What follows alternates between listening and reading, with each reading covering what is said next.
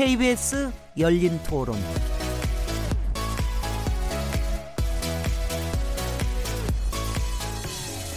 안녕하세요. 묻는다, 듣는다, 통한다. KBS 열린 토론 진행자 시민 김진혜입니다.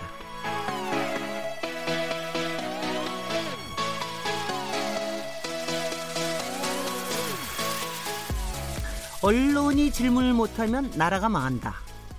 다큐 영화 공범자들에서 당시 최승호 PD가 이 같은 얘기를 하죠. 지난 10여 년간 언론 상황을 정난하게 나타내주는 표현이 아니었나 싶습니다. 여기에 가짜 뉴스가 난립하면서 최근 한국 언론진흥재단과 영국 로이터 저널리즘 연구센터 결과는 한국의 뉴스 신뢰도가 36개국 중에서 꼴찌를 기록했더군요. 저널리즘의 위기 얘기가 나올 수밖에 없는 대목인데요. 그래서 오늘 열린 토론에서는 한국 저널리즘 위기인가? 라는 주제로 얘기 나눠보려고 합니다. 최근 방송을 시작한 KBS 미디어 비평 프로그램 저널리즘 토크쇼 J 팀과 이 문제 심층적으로 토론해 보도록 하죠. 6월 29일 KBS 열린 토론 지금 시작합니다.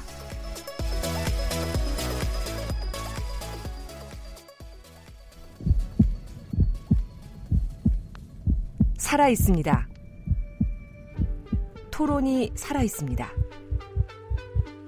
살아있는 토론, KBS 열린 토론. 토론은 라디오가 진짜입니다. 진짜 토론, KBS 열린 토론.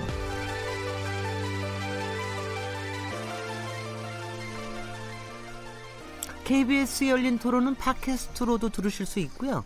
매일 0시 5분에 재방송됩니다. 여러분들의 날카로운 시선과 의견 기다립니다. 자, 그럼 오늘 한국 저널리즘 위기인가라는 주제로 함께 토론하실 패널 분들 소개해 드리겠습니다. 얼마 전에 방송을 시작한 KBS 시작하셨습니다. 저널리즘 토크쇼 J 팀과 오늘 토론을 시작하려고 하는데요. 제작에 참여하고 있는 KBS 김대영 기자님 나오셨습니다. 네, 안녕하세요. 기자님뿐이 아니라 PD도 직접 하고 계시다고요. 원래 기자인데요. 이거 네. 시사 프로그램이기 때문에 제가 PD 역할을 하고 있는 겁니다. 네, 네. 아주 흥미로우실 것 같습니다. 안톤 숄스 독일 공영방송 ARD 기자님 모셨습니다. 안녕하세요. 네, 안녕하세요. 네. 반갑습니다. 어, 숄스 기자님도 기자 겸 PD도 같이 맡고 계신다고요. 가끔은 여러 프로그램을. 그렇죠. 그 네. 여기는 ARD는 한국에서는 따로 사무실 없거든요. 네. 그래서 네. 제일 가까운 사무실은 지점 그 도쿄 어, 네. 일본이 있는데요. 그래서 여기는 여러 가지 해야 하는 일이 있고 가끔 PD 같은 일 좀 하고 가끔 네. 기자 같은 일 좀 하고 그래서 PD 일이 제일 재밌는 것 같긴 해요 세상에. 그렇죠 사실은 네. 둘다 재밌어요. 네 그리고 세 번째로 정준희 중앙대 신문방송대학원 교수님 자리하셨습니다. 안녕하세요. 예 안녕하십니까. 네, 반갑습니다. 그 아마 이 TV 쇼에서 이미 서로 좀 뭐 많이 보셨을 텐데 뭐 녹음하시느라고 굉장히 시간도 많이 걸리시고 그랬죠.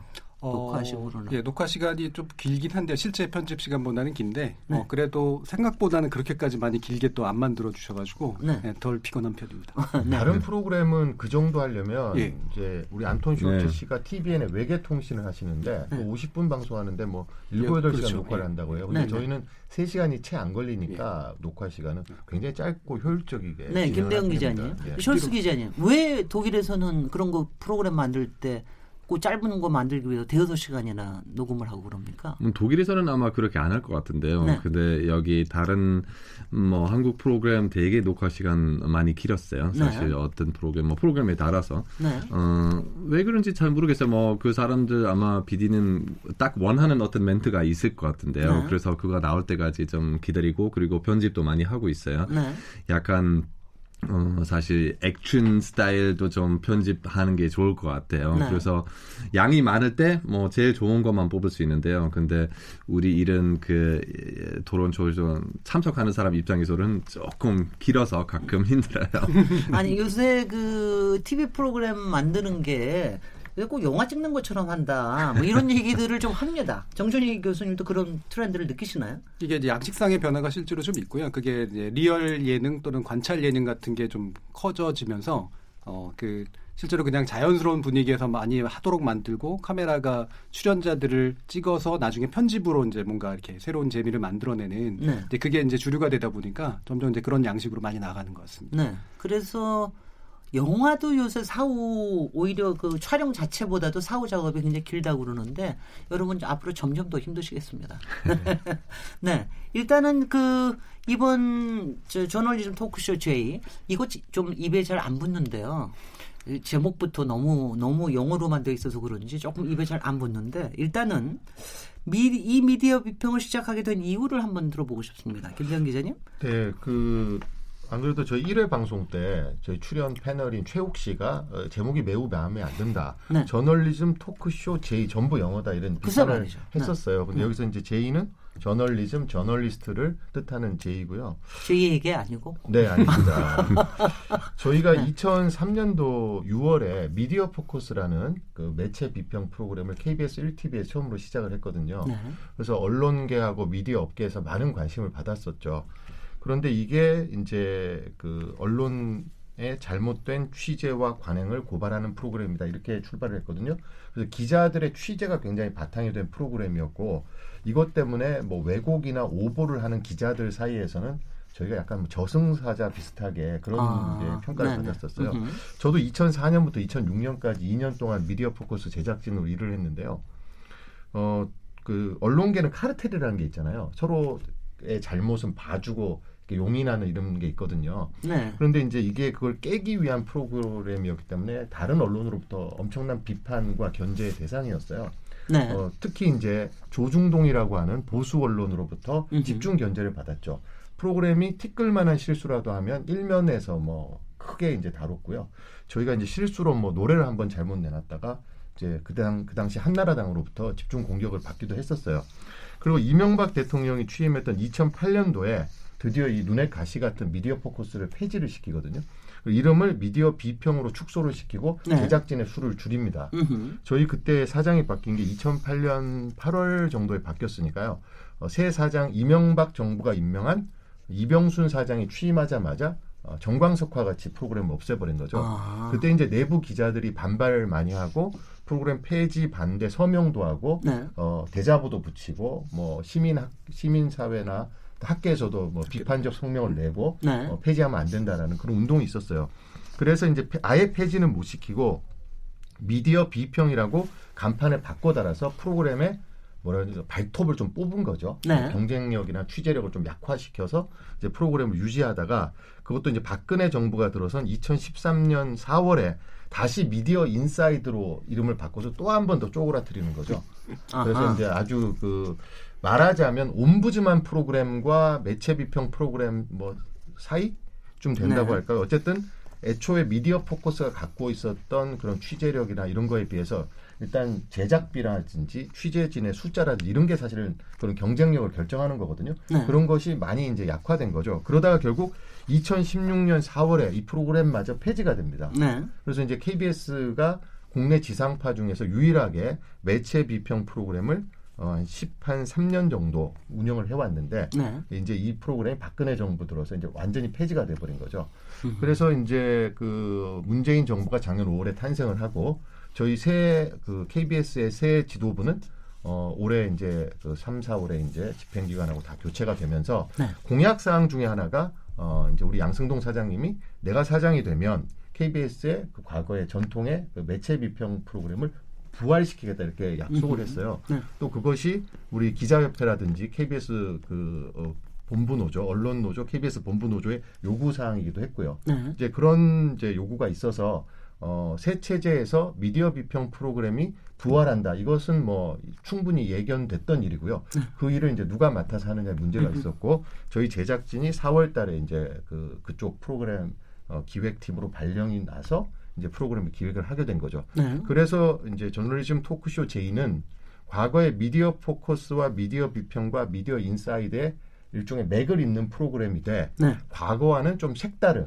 지금 시대가 많이 바뀌었잖아요. 음흠. 2003년도에 미디어 포커스 방식으로 프로그램을 만들면 시청자들이 이제는 보지를 않거든요. 음흠. 그래서 좀 더 새로운 형식의 어, 미디어 비평 프로그램을 좀 만들어 보는 게 어떻겠냐라고 이제 논의를 하다가 미디어보다 미디어 비평보다 조금 더 큰 개념, 예, 저널리즘이라는 개념, 언론의 모든 취재 보도 활동을 저널리즘이라고 하잖아요. 네. 그래서 저널리즘이란 주제, 저널리즘이란 소재, 엮일 수 있는 모든 시사 이슈를 저널리즘이란 프리즘으로 한번 바라보, 바라보자. 네. 그런데 그 형식을 어, 전문가 패널들이 나와서 토크하는 형식이 좋겠다. 음흠. 그렇게 해서 이 프로그램이 탄생하게 된 겁니다. 그 정준희 저 교수님께서 그중 그 패널 중에 한 분이시죠. 예, 그렇습니다. 일단 지금 한 두세 번 일단 예. 나오고 보니까는 지금 얘기하시는 그 저널리즘이라는 시각으로 전체를 본다라는 게 솔직히 무슨 뜻입니까?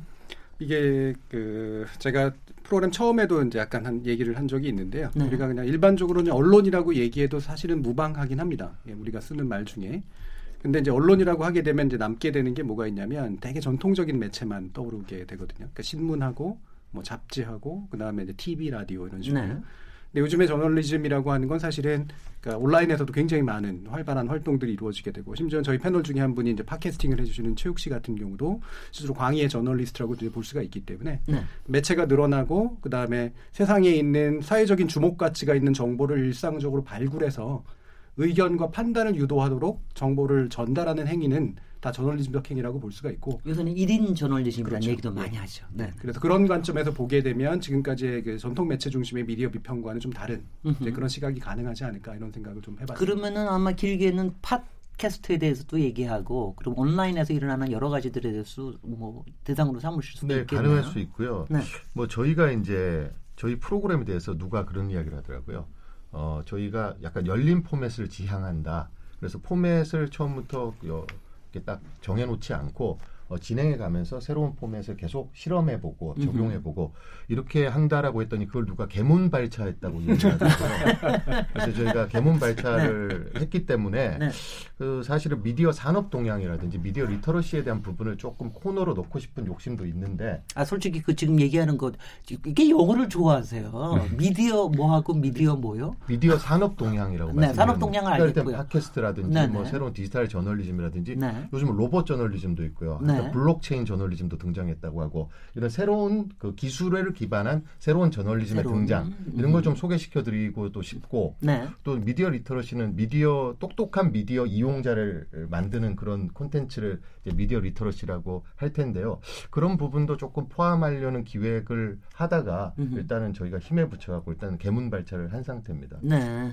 네. 이거 제가 저기 영어 많이 쓴다고 뭐라고 그래서 그래서 죄송합니다. 아닙니다. 그런데 정 교수님 그 미디어 literacy를 대체할 수 있는 다른 말이 있나요? 참 그게 이제 저도 어지간해서는 이제 그 국내에 맞는 용어를 만드는 게 맞다고 생각해서 네. 네, 고민이 좀 많은데요. 그 학계에서 이제 사실은 좀 굳어져가는 용어가 좀 되고 있습니다. 그러니까 literacy가 원래는 이제 그러니까 문맹의 반대잖아요. 네, 네. 그러니까 문자 해득력 같은 것들을 의미하는데 네. 그게 이제 미디어가 앞에 이제 붙고 literacy가 붙으면 미디어 해득력도 이래버리면 이제 이렇게 더 어려운 말처럼 이렇게 돼버리니까. 네. 예, 그래서 미디어를 쓰고 활용할 수 있는 그런 역량을 네. 의미하는 거를 이제 줄여서 학계에서는 literacy라는 말을 많이 씁니다. 네. 네. 이제 쇼스 기자님께 좀 여쭤봐야 되겠어요. 쇼스 기자님 한국에 굉장히 오래 사셨다면서요? 네, 아. 참 오래됐어요. 지금 18년 정도 됐습니다. 아. 한국이 뭐가 그렇게 좋으세요? 글쎄요, 어, 좋아하는 게 너무 많은데요. 그 네. 원래 저는 그 여기 전통적인 한국 문화 관심이 많았기 때문에 왔는데요. 그래서 네. 저는 그 선불교 문화하고 무술 관련된 관심이 많았기 때문에 그런 어, 이, 이유 때문에 사실 여기 한국 처음 왔는데요. 그 근데 한국 살다 보니까 뭐 어, 그때까지 몰랐던 게 더 많이 알게 됐고, 뭐, 네. 나라 자체도 아름답고, 사람들, 뭐, 그, 어, 그냥 저한테 맞는 스타일 같아요. 음식도 맛있고, 뭐, 여러 가지 어디부터 시작할 건지 잘 모르겠어요. 그래서, 그, 처음에는 왔을 때 딱 1년만 여기서, 어, 머무를 생각이 있었는데요. 어, 네. 근데 지금 벌써 18년 다 됐고요. 어, 그래서, 역시 뭐가 좋아하는 게 있을 것 같아요. 축구에 저도 아 진짜 그런 말씀 꼭 하셔야 되네요 지금 그, 상처됐어. 예, 근데 저한테 좋은 거는 그냥 저는 윈윈이었잖아요. 그냥 음. 양쪽 사랑하니까 네. 어, 그래도 보기 좀 힘들었어요. 솔직히 말하면 한국이 멕시코하고 할 때나 벨기에하고 할 때는 한국 응원하시는 거죠. 그죠, 당연히죠. 그럼 한국 네. 독일 할 때는 반반 사실은 독일 응원했어요. 근데, 근데 마지막으로 네. 그냥 마음이 더 바꿨어요. 왜냐하면 그 한국 대표팀 훨씬 더 멋진 싸우는 모습 보여줬기 때문에 네. 어그 당연히 독일 입장에서는 되게 아쉽고 왜냐하면 독일 이겼으면 그 16강 올라갈 수 있었잖아요. 네. 근데 한국 이겼어도 16강 올라갈 수 없었어요. 음. 그거는 좀 아쉬운데요. 네. 근데 먼저는 그거 상관없이 어. 그냥 어 제일 잘 싸우는 팀, 제일 멋진 모습 보여주는 팀 이기는 게 맞다고 생각하고 어. 그거는 확실히 그 한국 대표팀이었다고 생각하고 그래서 박수 치고 어, 네. 축하하는 저희는 마음이. 아주 짜릿했습니다. 네, 네, 네. 네. 죄송합니다. 아, 네. 아, 몇 가지 좀 여쭤보면요. 지금 이제 ARD 공영방송 독일의 공영방송이라는 게 여기 KBS 같은 기능을 하신다고 그러는데 사실 유럽에서는 아마 BBC하고 ARD 이렇게 가장 큰 뭐 그런 그런 방송국입니까? 그런 거예요. 네. 그 사실 ARD 조금 특별한 어, 방송국인데요. 왜냐하면 딱 하나만 본사 있는 게 아니고 그래서 모든 지역 어, 독일에서 어, 그 따로 어떤 ARD 방송국이 있어요. 그래서 네. ARD 어느 정도 여러 가지 방송국 합치는 어, 그 방송국이라고 생각하시면 그래서 큰 어, 이벤트는 월컵이나 올림픽 뭐 아니면 해외에서 나갈 때 ARD 이름으로 나가는데요. 근데 네. 국내에서는 사실 따로따로 또 조금 일을 하고 있습니다. 네. 예. 지난 18년 동안 여기 계셨으니까 또 특히 기자 신분으로 계셨으니까 우리 한 그야말로 대한민국이 급변하는 시대를 쭉 목격을 하셨는데 그 동안에 저희의 그 미디어 환경이 변하고 거기에서의 문제를 어떻게 보셨습니까? 예, 뭐 변화가 있었죠. 그 사실 도착했을 때 그때는 아직도 뭐 그 여기 민주주의가 생긴 지 얼마 안 됐잖아요. 네, 사실. 그때, 예. 그래서 94년 제가 처음 왔거든요. 네. 그래서 어 어, 그 사이에는 일본도 몇 년 있었고요. 그래서 어, 사실 처음에 한국 온 지는 어, 18년 이상 됐고요. 어, 그때도 미디어 조금 되게 보수적인 느낌 아직도 좀 많이 그런 느낌 좀 받았어요. 네. 아, 완전히 자연스럽게 말할 수 있는 게 좀 아닌 것 같다고 생각하고. 근데 점점 그 에, 김대중 대통령하고 뭐 문재인 대통령 때 많이 좋아졌다고 생각하고 그 아까도 말씀하셨던 그 여러 가지 랭킹 있잖아요. 네. 어, 로이터스 랭킹 도 있고 그리고 그, um, 그 Reporters Without Borders 뭐 국, 어떻게 뭐 국경 없는 국경, 국경 없는 기자들 네. 뭐 그냥 그런 어, 재단도 있잖아요. 그래서 네. 거기 랭킹 되게 좋았어요. 네. 근데 이명박 대통령 어, 일 시작하기 하자마자 거의 랭킹 많이 떨어지기 시작했고요. 네. 그래서 그 지금 거의 지난 10년 정도 많이 한국 그 사실 그 언론 자체가 많이 상태가 안 좋아졌고 그리고 저는 이렇게 MBC, 어, KBS에서도 파업하는 모습 보는 게 사실 저한테도 되게 충격적인 일이었는데. 근데 어떤 부분은 이거 좋은 일이라고 생각해요. 왜냐하면 그 여기 일하시는 분들 다 아니지만 많은 사람들 어, 이 미디어가 KBS하고 MBC 뭐그 쉽게 말하면 정부하고 너무 가깝게 되면 그리고 정보 위에서 어떤 홍보하는 것 같은데 아니면 안 좋은 일이 있으면 방송 제대로 안 하고 뭐 이, 그런 일이 생겼기 때문에 여기 사람들 아 이거 아니다 어, 이거는 우리 KBS 아니면 우리 MBC 아니다 네. 어, 그래서 이런 모습 보니까 되게 어, 뭐 좋은 일이라고 생각하고 왜냐하면 사람들 이런 거는 싸워야 된다고 생각하고 그래서 이번에 그것 때문에도 지금 어, 여기 새로 생기는 그 에, 저널리즘 톡쇼 제이 그냥 네. 어, 정말 중요한 역할이 있다고 생각하고 네. 정말 네. 그 KBS 그 좋은 모습 그래서 이런 그 뭐 어, 오보 반대하는 어, 이런 모습 좀 보여주는 게 중요하다고 생각해요. 네. 혹시 기레기라는 말 아세요? 네, 알죠. 당연히 네. 아시죠. 네. 일에서 아, 주 심층적으로 네. 분석을 했죠. 아니 그 독일에도 그런 말이 있습니까? 기레기 비슷한 말? 예, 비슷한 말이 있어요. 그 사실 옛날에는 들어본 적 없. 없는데요. 근데 지난 몇 년에서 그 류겐 프레스 그 거짓 언론 아니면 거짓 미디어 같은 그런 말 좀 생겼거든요. 가짜 뉴스하고는 좀 다릅니까? 는 가짜 뉴스 아니고요. 네. 그냥 거짓하는 뭐 u 미디어, 거짓 네. 언론. 음. 근데 그런 단어 사용하는 사람들 개인적으로 어 당연히 조금 의심 그 미디어는 꼭 다 미디어 믿을 이유가 없죠. 네. 어뭐뭐 뭐 지금 예를 들어서 미국 보면 어 저는 개인적으로 폭스 뉴스에서 나오는 게 뭐 다 믿지 못한다고 생각해요. 음. 그래서 조금 의심 있는 게 항상 중요하지만 다만 그 전체 언론 다 거짓말 한다고 뭐 이런 어, 입장이 있으면 또 되게 위험하다고 생각하고 왜냐하면 이 사람들 우리 아까도 조금 얘기했던 거 요새는 사람들 신문하고 TV만 보는 게 아니잖아요. 네. 그래서 인터넷하고 SNS 통해서 직접 뉴스 만들 수도 있고 그것 때문에 이런 사람들도 그냥 자기 믿고 싶은 어떤 페이크 뉴스도 어, 오보가 많이 만들 수 있다고 생각하고 그거는 어, 조금 어떤 위험성도 있어요. 네. 그 앞에도 얘기 드렸는데 이번에 그 저기 언론 신뢰도 결과 거기에서 36개 중에 꼴찌를 했다. 도대체 우리 그 언론에 대한 불신이 어느 정도인 겁니까, 정준희 교수님? 어, 이게 참 그참 그, 안타까운 게 2016년, 2017년 연속으로 이제 36개국 중 36개국 꼴찌였고요. 네.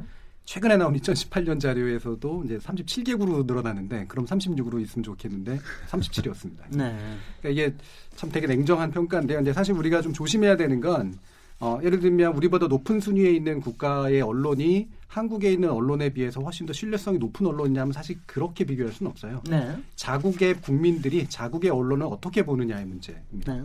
그래서 예를 들면 되게 안 좋은 언론이 객관적으로 있는데도 불구하고 그 나라에선 그걸 신뢰하면 사실은 건 신뢰성이 높게 나타나거든요. 예를 네. 들면 약간의 독재 국가라든가 이런 데서 외려 신뢰성이 높게 나타날 수도 있습니다. 아. 네. 그래서 그건 좀 조심해서 바라보긴 해야 되고요. 네. 그래서 이게 꼴찌다라고 하는 것의 표현은 전 세계에서 제일 나쁘다가 아니라 음흠. 나름대로 그래도 이제 괜찮은 언론 자유를 가지고 있는 나라라고 생각하는 국가군에서 아직은 사실 굉장히 미흡한 수준에 있다라는 네. 거고 네. 두 번째 의미는 우리가 가지고 있는 객관적인 신뢰성의 문제가 아니라 그걸 받아들이는 사람들, 독자나 이제 시청자들이나 어떤 대중들이 우리의 언론을 전반적으로 상당히 냉소하고 있다 이런 의미라고 이제 생각하시면 될 것 같습니다.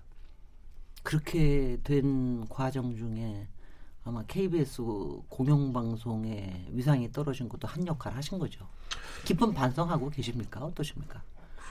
KBS KBS 네. 기자들은 네. 사실은 어, 밖에 나가서 저기 두 노무현 대통령 그 돌아가셨을 때 봉화마을에 취재하러 갔거나 아니면 그 노제 서울시청 광장 중심으로 이루어진 노제에서 KBS 기자들이 시민들로부터 어, 욕을 얻어먹고 비판을 당하고 쫓겨나고 뭐 카메라를 치고 이런 일이 있었고요. 2016년 말에 그 촛불 집회할 때그 네. 그 저희가 이제 취재를 나가면 저희 중계차에 뭐 이렇게 쓰레기라고 기레기 뭐 욕설 이런 거 갖다가 매직으로 쓰거나 스티커를 붙이거나 이런 시민들이 굉장히 많았어요. 저는 그때 디지털 뉴스에 있었는데 촛불 집회를 이제 TV에서 그렇게 길게 생중계하기는 어렵잖아요. 그래서 디지털로 라이브를 하기 위해서 이제 저희 스태프들하고 같이 현장에 나가서 카메라를 이제 설치를 하는데 시민들이 저한테 와서 이제 마구 욕설을 하고 하는 걸 개인적으로 경험을 했었거든요. 그래서 KBS 기자들 중에서 뭐 그때 KBS 저널리즘 망가지는 거에 대해서 저항한 사람도 꽤 많았어요. 네. 하지만 이제 역부족이었던 점도 있었고요. 그리고 뭐 전체적으로 봤을 때 KBS의 저널리즘은 지난 9년 동안 참담했다 이렇게 말씀드릴 수 있을 것 같아요.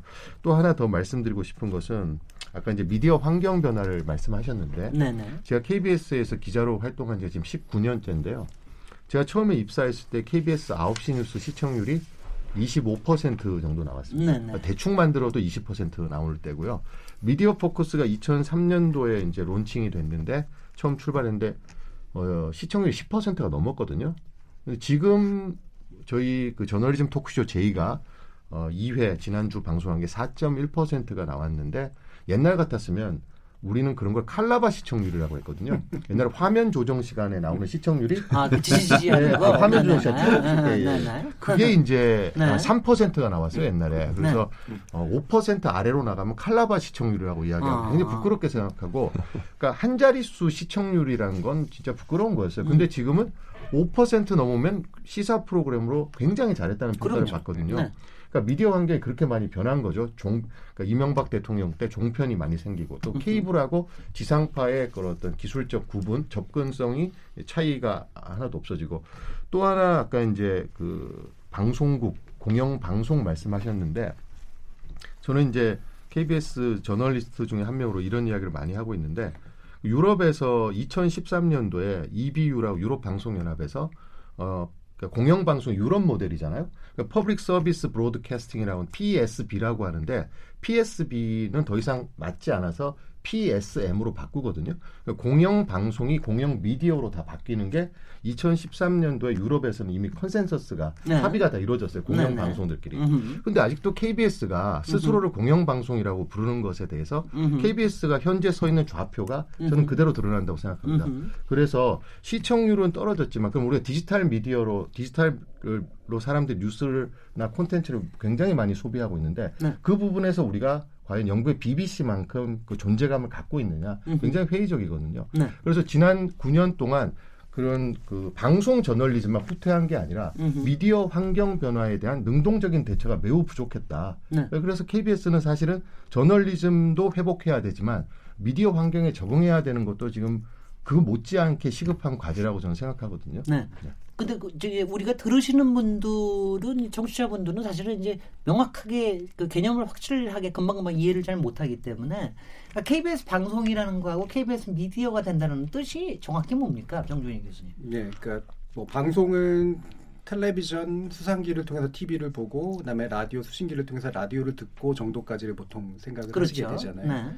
근데 이제 우리가 인터넷 방송이라는 말도 생기고, 네. 근데 그거는 전통적인 방송이 절대 아닌데 그 다음에 여러 가지 팟캐스트나 cast라는 말도 그게 딱 방송에서 나온 이제 그런 말인데 이런 말들이 생기면서 아까도 말씀드렸던 1인 미디어라든가 여러 가지 미디어 형태들이 생기잖아요.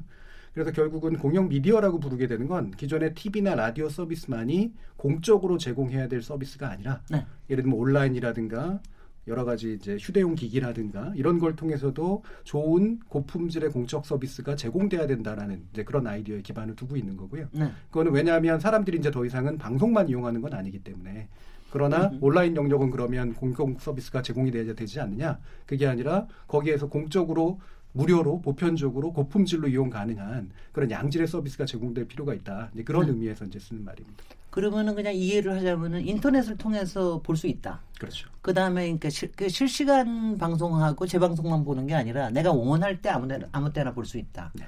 그 다음에 또, 또, 또, 또, 또 다른 특색이 뭐가 있습니까? 어, 그 다음에 사실은 내용 서비스나 컨텐츠 형식도 좀 달라져야 되죠. 어, 단지 이제 그 TV에서 보던 거를 온라인에서 다시 한번 보게 해주고 이런 게 아니라, 네. 예를 들면 온라인 신문처럼 사실 온라인만으로 느낄 수 있는 어떤 아, 조금 더 편집하거나 예. 뭐 이렇게 해가지고 아니면 뭐 우리가 네. 휴대폰으로 볼 때 그게 TV 화면을 그대로 휴대폰으로 보면 사실 재미가 그렇게 없죠. 없잖아요. 아, 굉장히 예. 너무 느리다 이런 생각 그렇죠. 들거든요. 어떤 네. 면에서 세로로 볼 수 있는 좋은 어떤 네. 서, 그 내용이라든가 컨텐츠가 좀 나오고 네. 어떤 때는 뭐 interactivity, 그래서 말하는 상호작용성 이렇게 뭔가 네. 누르고 터치하면 반응하는 그런 컨텐츠도 나오고 네. 이런 게 장기적으로는 사실은 필요한 내용이라고 생각해요. 네.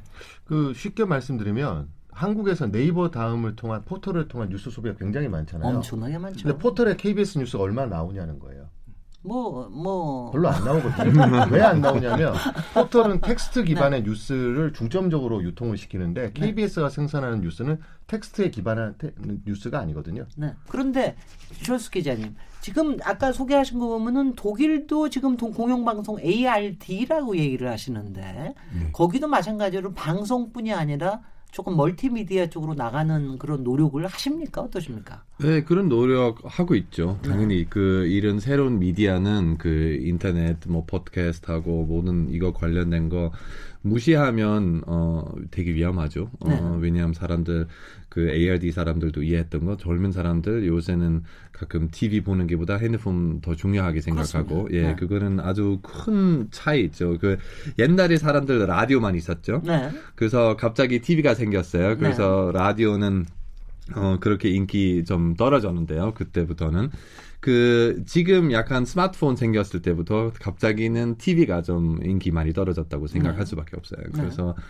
당연히 ARD도 이거 관련된 그 노력 좀 많이 하고 있지만 근데 아마 그 이거 맨 앞선이라고 말을 하고 싶은데 그런 것도 아닌 것 같아요. 확실하게 젊은 어, 회사가 이런 그 젊은 콘텐츠는 훨씬 더 빨리 만들 수 있고 네. ARD도 워낙 큰 어, 회사가 있기 때문에 움직이는 게 새로운 policy 만드는 게 쉽지 않다고 생각해요. 네. 어느 정도는 저기 아마 정준희 교수님이 좀 설명해 주실 것 같은데 지금 요새 어 이렇게 그, 이, 이, 이 환경 자 미디어 환경 자체가 되게 어떤 권력 들이 이렇게 재편되고 있는 겁니까? 저희가 알고 있기는 그냥 방송국, 음. 그다음 에 민간 방송국, 그다음에 어 공중파라고 얘기하는 그거하고 종편하고 그다음에는 뭐 여러 가지 하여튼 케이블 TV도 재밌는 거 무지 많고요. 뭐 그래가지고 지금 대개 어떻게 지금 바뀌어 바뀌어지고 있는 겁니까? 예, 몇 가지 좀 기준을 나눠볼 필요가 있는데. 아 맞아요. 네이버도 예. TV하고 다 그렇죠. 그러대요 요새 네, 하대요. 네. 네. 그러니까 이게 이제 컨텐츠 소위 말하는 내용물 뭐 이런 우리가 프로그램이라고 부르는 걸 주로 만드는데 주력하는 쪽과 네. 그거를 사실은 직접 만들기보다는 이제 뿌리고 배포하고 접근 가능하게 만드는 쪽이 일단 커다란 이제 싸움이 있는 거죠. 네. 세력 경쟁이. 사실 전통적인 미디어들은 내용 생산에 굉장히 주력하는 그런 기업, KBS나 뭐 MBC나 뭐 조선일보나 이런 것들은요. 하지만 네이버나 다음은 스스로가 컨텐츠를 만들기보다는 컨텐츠를 모아서 접근 가능하게 만들어서 거기서 이제 뭔가 수익을 창출하는 이제 그런 구조를 가지고 있습니다. 근데 이게 권력이 이른바 플랫폼이라고 부르는 네. 이런 컨텐츠에 접근 가능하도록 만드는 어떤 경로를 장악하고 있는 쪽에게 많이 넘어갔어요. 네.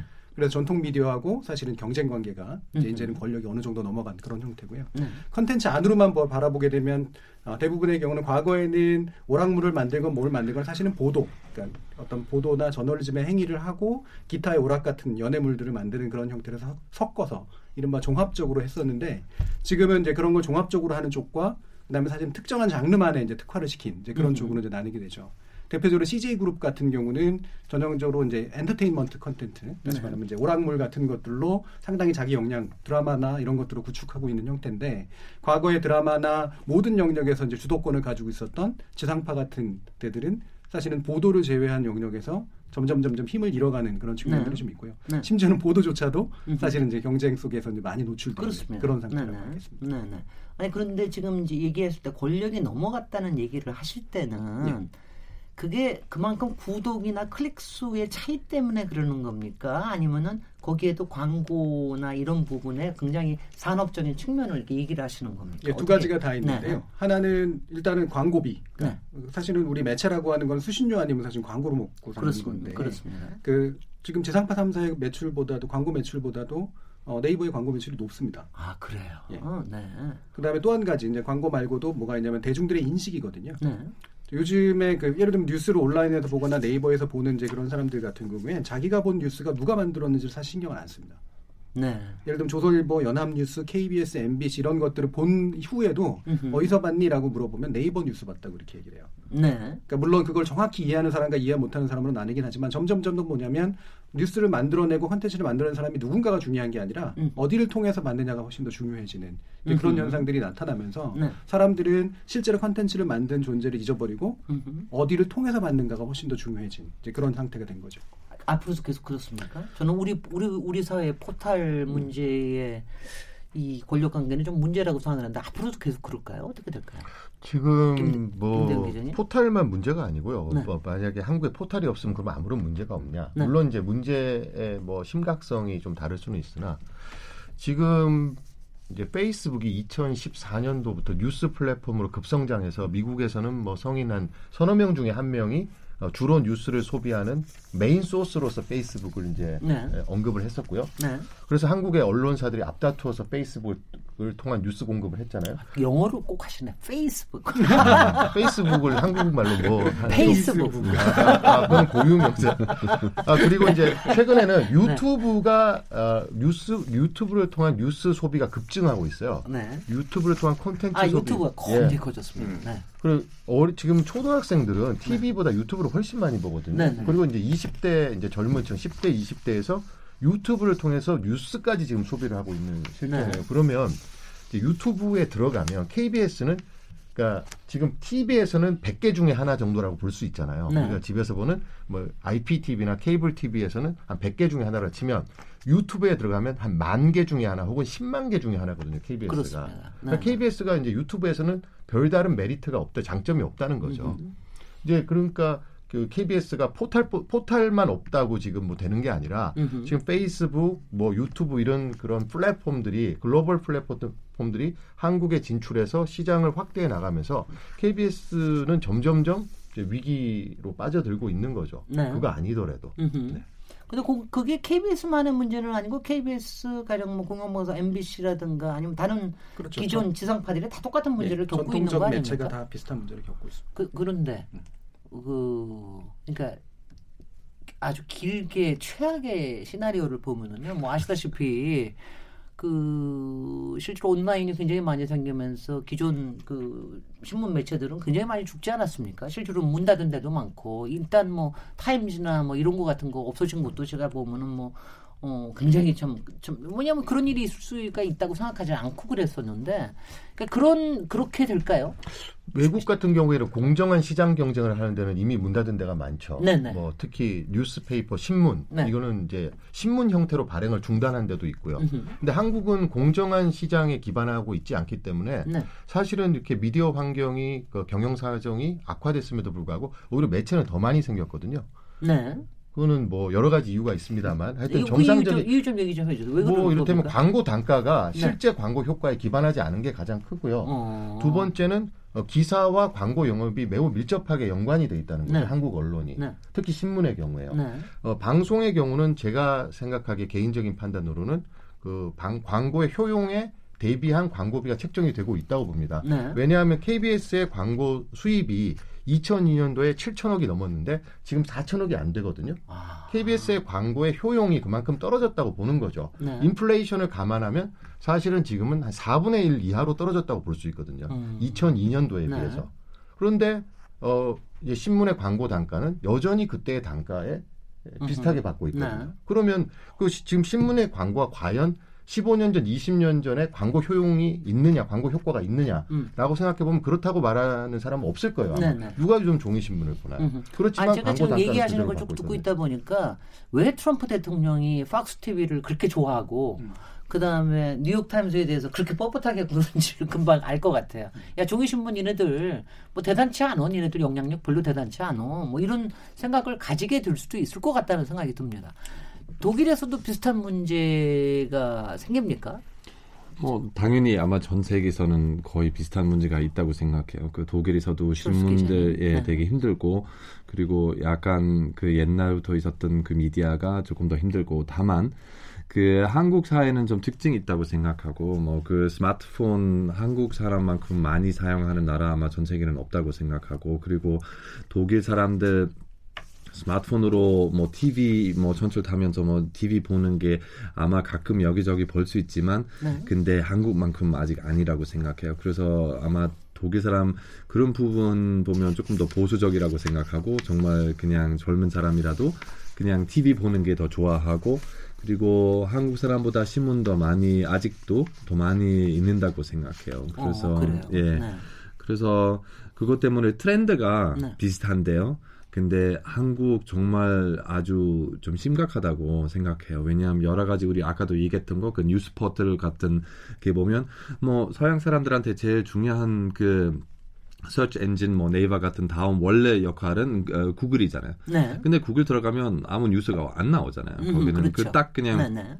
그냥 서치 엔진인데요. 그밖에 안 돼요. 그래서 어, 그런 부분 되게 큰 차이라고 생각해요. 그래서 왜냐하면 아까 우리 들었던 게 교수님한테도 들었던 게 누가 그 뉴스 만드는지는 중요하지 않고 음. 누가 그 뉴스 나한테는 그냥 보도했는 게 아니면 음. 누구한테 그 뉴스 받았든지 그것만 신경 쓰는 거야. 음. 근데 사람들 그렇게 생각하기는 시작하게 되면 되게 위험하잖아요. 왜냐하면 거기는 정말 완전히 저널리스트 열심히 일했던 기자의 뉴스 팩 체킹 제대로 했던 사람들하고 누구 그냥 별로 중요하지 않은 작은 미디어 그냥 자기 의견 뭐 그뭐 그 뭐 어떤 정치적인 뭐 태도 있을지도 모르겠는데 뭐 이런저런 뉴스가 완전히 섞이게 되면 이런 경우는 그 되게 사람들 구별하기는 되게 어렵잖아요. 네. 뭐가 사실인지, 뭐가 그냥 어, 오버인지. 그것 때문에 그 이런 그 뉴스포트 그냥 그 권력은 그 정말 조금 위험하다고 생각하고 독일에서는 아직 그 그런 상태 좀 아니라고 생각해요. 네. 정준희 교수님 조금 설명해 주시면 바로 지금 이 얘기 말씀하시는 게 지난번에 드루킹 그 조작 사건 음. 댓글 네. 조작 때문에 있었던 게 포털에서 그런 뉴스 편집 기능을 갖고 있기 때문에 이런 힘 이런 공작조차도 일어난다 이런 얘기를 하시는 건데 이런 것도 다루시게 저널리즘 토크쇼 제2에서 다루시게 되는 겁니까 앞으로? 어 드루킹 사건의 보도에 대해서는 이미 다뤘죠. 저희가 네네. 1회 때 다뤘고요. 네. 근데 이제 저희 프로그램이 다른 프로그램하고 차별화되는 지점은 이런 겁니다. 네. 어, 드루킹 사건의 진실이 무엇인지 저희는 파헤치지는 않아요. 하지만 그것의 보도가 어떠했는지를 살펴보는 거거든요. 적절했는지, 과했는지, 근거가 있었는지, 혹시 보도하는 과정에서 충분한 사실관계 확인이 없는 보도가 이루어졌었는지, 네. 그랬다면 그 경위는 무엇인지, 네. 또 이제 저널리즘이라는 것은 어, 편집 위에 그 하는 기능이 있기 때문에 일부만 보도할 수 있거든요. 그렇습니다. 자사의 정파적 입장에 유리한 식으로 일부만 발췌해서 보도한 건 아닌지 네. 어, 전후 맥락을 사, 그 생략하고 음흠. 이런 걸 저희가 이제 주로 살펴보는 프로그램이거든요. 네. 그래서 1회 때 이제 드루킹 그 사건에 대해서 네. 뭐 오보가 여러 차례 있었죠. 김경수 의원실 뭐 압수수색, 네, 네. 의원회관 어, 압수수색이 YTN 오보가 어떻게 해서 그게 이루어졌는지 그리고 그 채널 A의 또 오보는 어떻게 해서 양산이 됐는지 뭐 이런 거에 대해서 저희가 살펴보 이미 살펴봤습니다. 네, 네. 그 정준희 교수님은 그러니까 이 프로그램에서 어 근본적으로 지금 뭐 포털의 구조적인 문제들 거기에 네. 뉴스 편집권이나 여러 가지 댓글에 관련된 어, 그런 문제들 이런 것들까지도 지적할 수 있는 그런 프로그램이 됩니까? 저는 뭐 장기적으로는 가능할 거라고 생각합니다. 지금 아직 이제 출발 상태니까 이제 주로는 네. 이제 기성 언론들 사이에서 주로 일어나는 그런 일들에 일단은 이제 물론 이제 초점을 맞추지만 네. 어, 말씀처럼 예를 들면 네이버나 포털 같은 그런 조건 또는 이제 가짜 뉴스를 상당히 구별하기 어려운 그런 조건이 아니었다면 음흠. 사실은 댓글에 의해서 만들어진 이와 같은 사태까지 이제 만들어지는 않았을 거 아니에요. 네. 실제로 댓글이 가지고는 여론 조작 기능이나 여론 형성 기능이라고 하는 것도 분명히 있는 거고 네. 그게 또 이제 네이버의 정책에 의해서 만들어진 그런 측면도 있는 거라서 네. 그것이 어떻게 여론 형성 과정에 영향을 미치는지 그 다음에 그 과정에서 실제로 우리는 제거해야 될 가짜 뉴스라든가 경계해야 될 어떤 언론 행위나 또는 댓글 어떤 조작 행위나 이런 것들은 무엇인지에 대한 주기적인 어떤 체크 과정 이런 것들은 또 수행할 수 있을 거라고 생각합니다. 네. 저희가 이제 콘텐츠를 네. KBS 1TV로 이제 송출을 하잖아요. 네. 근데 동시에 저희가 그 페이스북하고 유튜브에도 저희가 온에어를 하거든요. 아. 동시에 내보내는데 방송은 댓글이 없잖아요. 물론 네. 홈페이지에 다시 보기에 와서 댓글을 하거나 포탈에 송고된 그 콘텐츠 밑에 댓글을 달 수 있습니다만 되게 지나간 거죠. 예, 네. 유튜브에 저희가 하면 유튜브에 네. 댓글이 많이 달리거든요. 네. 페이스북보다는 유튜브가 경향성이 훨씬 더 강합니다. 아. 댓글을 다는 경향성이 거기에 보면 포털 문제를 좀 다뤄달라는 이미 요구가 있었고요. 네. 포털이 언론이냐 아니냐는 사실은 굉장히 오래된 논란이거든요. 네. 어, 언론으로 보고 규제를 해야 된다는 측과 우리는 언론이 아니고 그냥 그 모아놓는 그 aggregator라고 하나요? 그러니까 우리 모아놓는 데지 우리는 전혀 뉴스 생산을 하지 않기 때문에 언론이 아니고 규제를 받지 않아야 된다라는 포탈 측의 주장이 있어요. 그래서 아마 이것도 국회에서도 계속 논의하고 있는 사안으로 저는 알고 네네, 있습니다. 그렇게 될 것 같습니다. 예.